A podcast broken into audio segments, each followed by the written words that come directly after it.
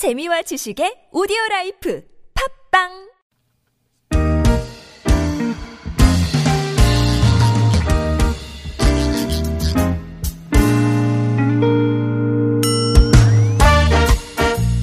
자, 서울 속으로 2부 시작됐습니다. 목요일 노무 상담으로 함께 합니다. 언제나 든든한 느낌으로 모십니다. 네, 이원석 노무사 함께 해주시겠습니다. 어서 오십시오. 네, 안녕하세요. 안녕하십니까.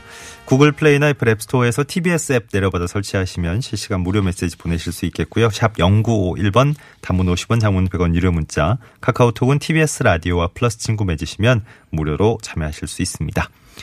어, 아무래도 요즘 저, 어, 노무와 관련해서 제일 큰 화두가, 사회적인 화두가 네. 주 52시간, 예, 52시간 근무제. 예.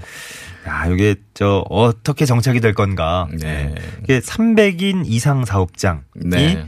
어, 7월부터, 그 7월부터니까 얼마 안 남았네요, 그죠? 네, 바로 시행하는 거죠. 시행이 되는 건데, 뭐, 많은 관련 보도들도 아마 접하셨겠습니다만은, 아, 이게 뭐, 걱정도 되고 기대도 되고 그랬습니다. 뭐, 네. 이게, 어, 적극적으로 환영하는 쪽도 있고, 예, 좀 걱정하는 쪽도 있고. 근데 이게 저, 어, 최근에 나온 뉴스를 보니까 또, 어, 위반 시에 그 바로 처벌하는 게 아니더군요.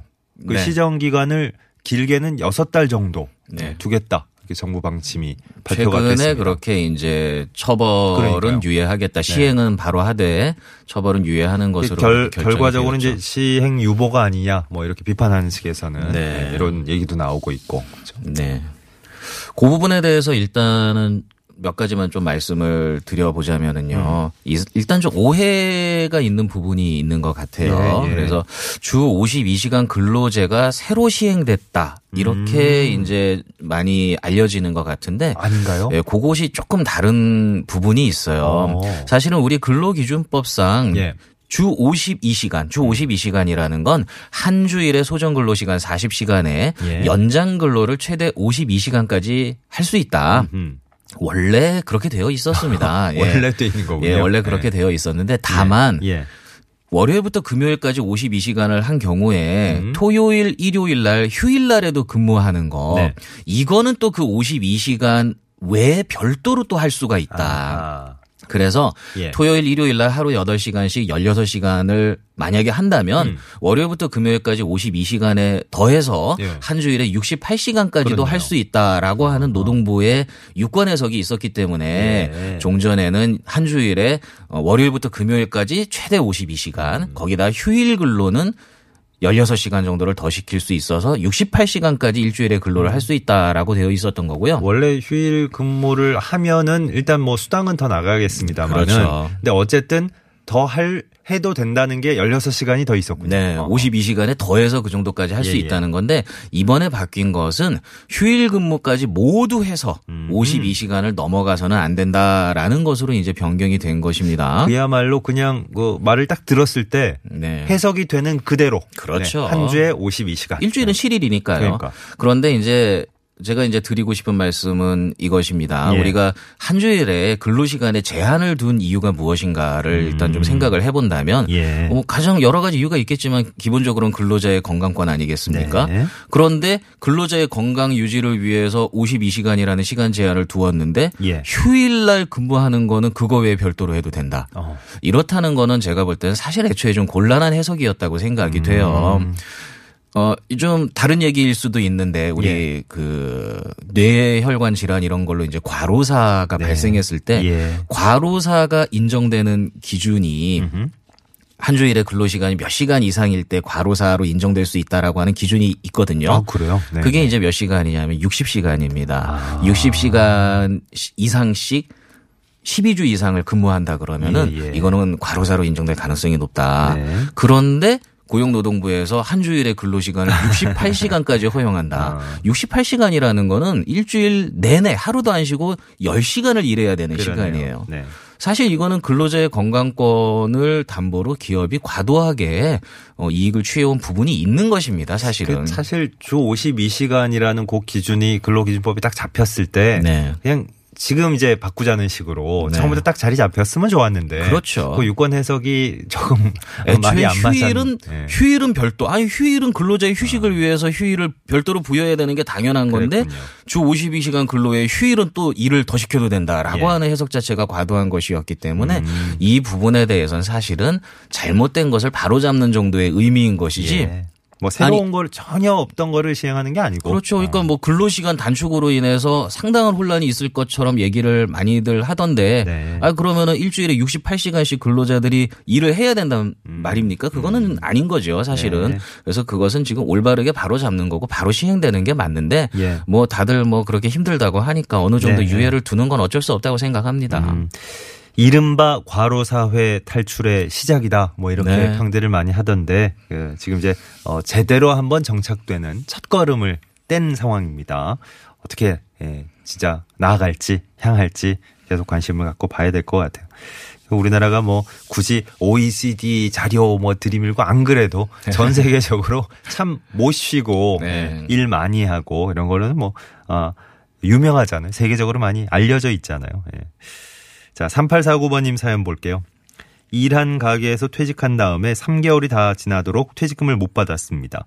지급 기한 2주 이후 부분은 자동으로 연 20% 이자까지 받을 수 있습니까?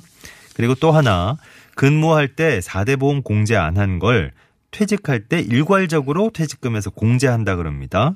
이게 10년치라서 금액이 꽤 됩니다. 문제가 없을까요? 크게 두 가지 질문. 네, 두 가지 질문을 해주셨는데 이제 첫 번째는 퇴직하고 나서 이제 이 금품을 제때 청산하지 않았을 경우에 발생하는 지연이자 예. 우리 근로기준법 제36조에 근로자가 퇴사를 했을 때에는 임금을 비롯한 일체의 근로관계로 인한 금품을 14일 이내에 청산을 해주도록 돼 있습니다. 네. 그리고 14일 이내에 이것을 청산하지 않으면 14일이 지난 이후부터는 지연이자가 붙게 되는데 그 지연이자가 어, 이율이 좀 세죠. 음. 20%. 네. 이 20%라는 고율은 우리가 상법상의 지연이자가 아마 6%인 것으로 알고 있는데 상당히 높은 이자죠. 이렇게 높은 지연이자를 부과한 것은 이제 분쟁을 조기에 해결할 수 있도록 하고 고의적인 임금 체불, 임금 좀 늦게 줘도 별 손해가 없다고 생각하면 체불할 거 아닙니까, 그죠? 고의적인 임금 체불에 대해서 좀 강력하게 제재를 하자라는 취지에서 만들어진 것이 이 지연이자 제도고요. 어, 지금 질문 주신 것처럼 14일이 지난 시점부터 지연이자가 붙는 게 맞고요. 예. 어, 지연이자가 붙지 않는 경우도 뭐 일부는 있을 수 있습니다. 예를 들면은 뭐 그 법원이나 노동위원회에서 임금에 대해서 좀 다투는 것이 정당한 것으로 인정되는 경우도 있을 수 있고요. 예. 어, 개인회생이나 파산 등에 따라서 임금 지급 능력이 없다고 인정되는 네. 경우에도 지연이자는 면제될 수가 있어요. 그리고 물론 뭐 천재지변 같은 부득이한 사유가 있는 경우에도 면제될 수 있습니다. 그런데 예. 그런 사유가 없다면 지연이자가 붙는 게 맞아요. 그런데 질문에서 뭐 자동으로 지연이자가 발생하는가 이렇게 질문을 해주셨는데 예. 어, 자동으로라는 부분이 어떤 의미인지는 모르겠으나 조금 그 부분은 어, 다를 수 있습니다. 그런? 특별히 청구하거나 뭐 요구하지 않아도 자동으로 붙어서 나중에 받느냐. 그렇죠. 그 말씀이신데. 그런 말씀이시라면 조금 아닐 수 있어요. 음. 왜냐하면 우리 근로기준법에 지연이자를 부과하는 규정은 있으나 예. 이 지연이자에 대한 처벌 규정이 별도로 있지는 않습니다. 음. 이게 무슨 네. 말이냐면 지연이자를 안 줬다고 해서 따로 처벌을 할 수 있는 것은 아니라는 예. 거예요. 다만 민사상 채권이 발생할 뿐인 것이죠. 예, 예. 예컨대 사용자가 좀 늦게 줬어요. 늦게 줬는데 어 지연 이자를 안 주고 원금만 줬단 말입니다. 퇴직금 예, 원금. 예. 어 그럼 어 지연 이자를 왜 주지 않습니까 하면서 지연 이자 미지급으로 뭐 노동부에 처벌을 요구한다든가 이렇게 할 수는 없는 거예요. 그러니까 이게 처벌이라는 게 형사적인 처벌이 안 된다는 그렇죠. 말씀이시죠? 다만 민사상 채권은 어. 발생하기 때문에 사용자가 지급하지 않으면은 이것을 청구하는 소송 등의 절차를 거쳐서 받을 수는 있는 것이고요. 민사 소송 등의 이제 그런 방법으로 돈은 받을 수 있는데 그렇죠. 네, 형사 처벌은 안 되는 거고. 일반적으로 사용자가 임금을 체불하게 되면 노동부에 청구하지 않습니까? 예, 예. 그럼 노동부에서 지급 지시를 했는데도 지급을 안 하면 음. 근로자는 어 당연히 법원에다가 소송을 제기할 수밖에 예. 없겠죠. 이때 일반적으로 퇴직금 원금과 지연이자를 함께 청구를 합니다. 음. 그런 경우에 소송을 거쳐서 지연이자를 물론 받을 수가 있죠. 예. 다만 뭐 특별히 청구하지 않아도 자동으로 지연이자가 발생하고 지연이자를 안 준다고 해서 처벌을 할 수 있거나 이런 음, 것은 아니라는 거 알겠습니다. 말씀드리고요. 네네. 두 번째로 질문 주신 거 10년간 4대 보험 가입 안 하고 근무를 하셨는데 음. 이제 아마 퇴직금 때문에 이제 다툼이 생기니까 어 그래? 그러면은 4대 보험료 10년치 한꺼번에 떼고 주겠어. 떼고 나면 이제 남는 게 거의 없겠죠. 예. 사실 사용자들이 많이 이렇게 합니다. 어, 4대 보험 그래요? 가입 안 하고 어. 했을 때, 어, 그럼 4대 보험료 한꺼번에 다 띄고 주겠다. 예, 예. 그럼 남는 게 없다. 이렇게 많이 하는 경우가 있는데 이게 예. 과연 타당한가? 어, 몇 가지 이제 먼저 말씀을 좀 드릴게요. 첫 번째 말씀 드릴 게 10년간 4대 보험 가입 안 하고 근무를 하셨단 말입니다. 예. 그렇다면은 이제 소급해서 가입을 해야 될 거 아닙니까? 네. 그죠? 그러면은 10년치를 모두 한꺼번에 그럼 4대 보험료를 납부해야 하는가라는 것이 이제 첫 번째 궁금증인데요. 예. 그렇지는 않습니다. 우리가 일반적인 채권에도 소멸시효라는 게 있죠. 네. 건강보험료나 이런 4대 보험료 징수권에 대해서도 소멸시효가 있습니다.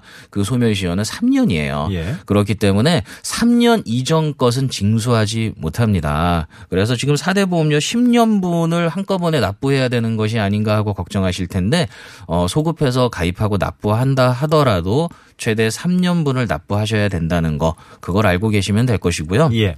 뭐 이것만으로도 왠지 마음이 놓이지 않습니까? 네. 그죠? 두 번째로 말씀드릴 수 네네. 있는 것은 사용자 입장에서는 그러면 어떻게 해야 될 것인가, 어떤 것인가. 예. 사용자 입장에서는 사실 근로자를 위협하기 위해서 이렇게 말을 하는데 근로자가 소급해서 4대 보험 가입하면 사용자도 똑같이 4대 보험 소급해서 가입을 해야 돼요. 예. 그리고 지연 신고를 했잖아요. 네네. 지연 신고에 대한 과태료도 납부해야 되죠. 음. 또 근로자한테 임금을 지급하면 그 임금에 대해서 원천 징수하고 원천 징수 신고를 해야 되는데 음. 예. 그것도 안 했잖아요. 그러면은 그거에 대한 가산세도 부과가 되거든요. 그렇기 때문에 사실은 근로자가 납부해야 되는 4대 보험료 부담보다 예. 사용자가 부담해야 되는 게 훨씬 크다는 거죠. 사용자가 부담해야 되는 게 훨씬 크기 때문에 예. 이거는 거의 사용자가 뭐 근로자한테 피해를 주기 위해서 자해를 하는 정도의 마음을 갖지 않는 그렇구나. 이상은 어렵다는 거 일단 예. 말씀을 드리고요. 예. 마지막으로 음. 사실 이게 제일 중요하죠. 이 4대 보험료를 퇴직금에서 공제하는 게 과연 적당한가? 네. 이것을 한번 생각을 해봐야 됩니다. 예. 우리가 이제 임금을 지급할 때에는 퇴직금도 마찬가지고 전액을 지급해야 돼요. 예. 그리고 공제를 할 때에는 법령이나 단체 협약에 규정이 있는 경우에만 규정이 있는 경우에만 공제를 할 수가 있습니다. 예. 우리가 흔히 임금에서 건강보험료와 국민연금보험료 같은 걸 공제하는 건 법령에 규정이 있기 때문인데 그 규정이 어떻게 돼 있냐면 이렇게 돼 있어요. 건강보험료 같은 경우에는 근로자에게 보수를 지급할 때 그 보수에서 건강보험료를 공제하고 지급한다라고 돼 있고요. 국민연금보험료 같은 경우에 매달 임금을 지급할 때 매달의 보수에서 연금보험료를 공제하고 지급한다고 돼 있습니다. 이 말은 뭐냐 하면은 그달 그달 임금을 지급할 때 거기서 공제하는 것은 가능하지만 예. 퇴직금에서 공제하는 건 허용이 안 된다는 얘기예요. 음. 네. 만약에 예를 들어서 뭐 계산상의 착오나 이런 게 있어가지고 그것 때문에 그 다음 달 급여에서 조금 더 공제하는 거 이런 거 예. 그런 거는 근로자의 예측 가능성을 크게 해야지 않기 때문에 가능하다는 겁니다. 네네. 하지만 전혀 가입을 하지 않고 있다가 10년분 뭐 여기서는 뭐 최대 3년분이라 하더라도 예. 이것을 근로자의 퇴직금에서 일시에 공제하는 것은 이것은 허용되지 않는 것이고 근로기준법 위반이라는 거죠. 음. 그래서 이것은 그럼 어떻게 처리하는 게 올바르냐? 가장 합법적으로 처리한다면 이거죠. 소급해서 3년분의 보험료는 납입을 해야 됩니다. 정상적으로 예, 예. 한다면. 하지만 그 3년분의 보험료는 사용자가 납부해야 됩니다. 일단. 음. 퇴직금은 퇴직금대로 다 지급해야 됩니다. 예. 그리고 나중에 사용자가 근로자 부담분까지 납부를 하게 될 테니까 네. 그것은 근로자한테 별도로 청구를 하게 되는 것이죠. 예. 그래서 지금 이런 부분들 뭐 4대 보험 가입 안 하고 퇴, 퇴사하다가 퇴직금에 4대 보험료를 한꺼번에 공제하는 건 사실은 이렇게 하겠다는 것보다는 퇴직금을 좀 깎겠다 또는 예. 퇴직금을 안 주겠다 이런 예. 의도가 크기 때문에 어, 당황하지 말고 일단 4대 보험 가입은 하시되 예. 네, 퇴직금은 퇴직금대로 지급하고 보험료는 당신이 납부하고 나중에 따로 청구를 하든지 하시라 이렇게 대응하는 게 올바를 것 같아요. 알겠습니다. 어, 유린님이 지금 현장 사진 제보도 어, 몇 장을 찍어서 보내주셨는데 호메실라 들목 부근에 오중 추돌 사고 나서 많이 밀린다고. 예. 앞서 교통정보 때도 저희가 저 짚어드렸던 것 같은데 어, 시간이 좀 상당히 지났는데도 예, 오중 추돌 사고라서 그런지 처리가 잘 안 되고 있습니다. 과천 봉담간 도시고속가도로 예, 말씀하시는 거겠죠? 네. 후메실라드목 부근 사고 처리가 아직 안 되고 있는 모양입니다.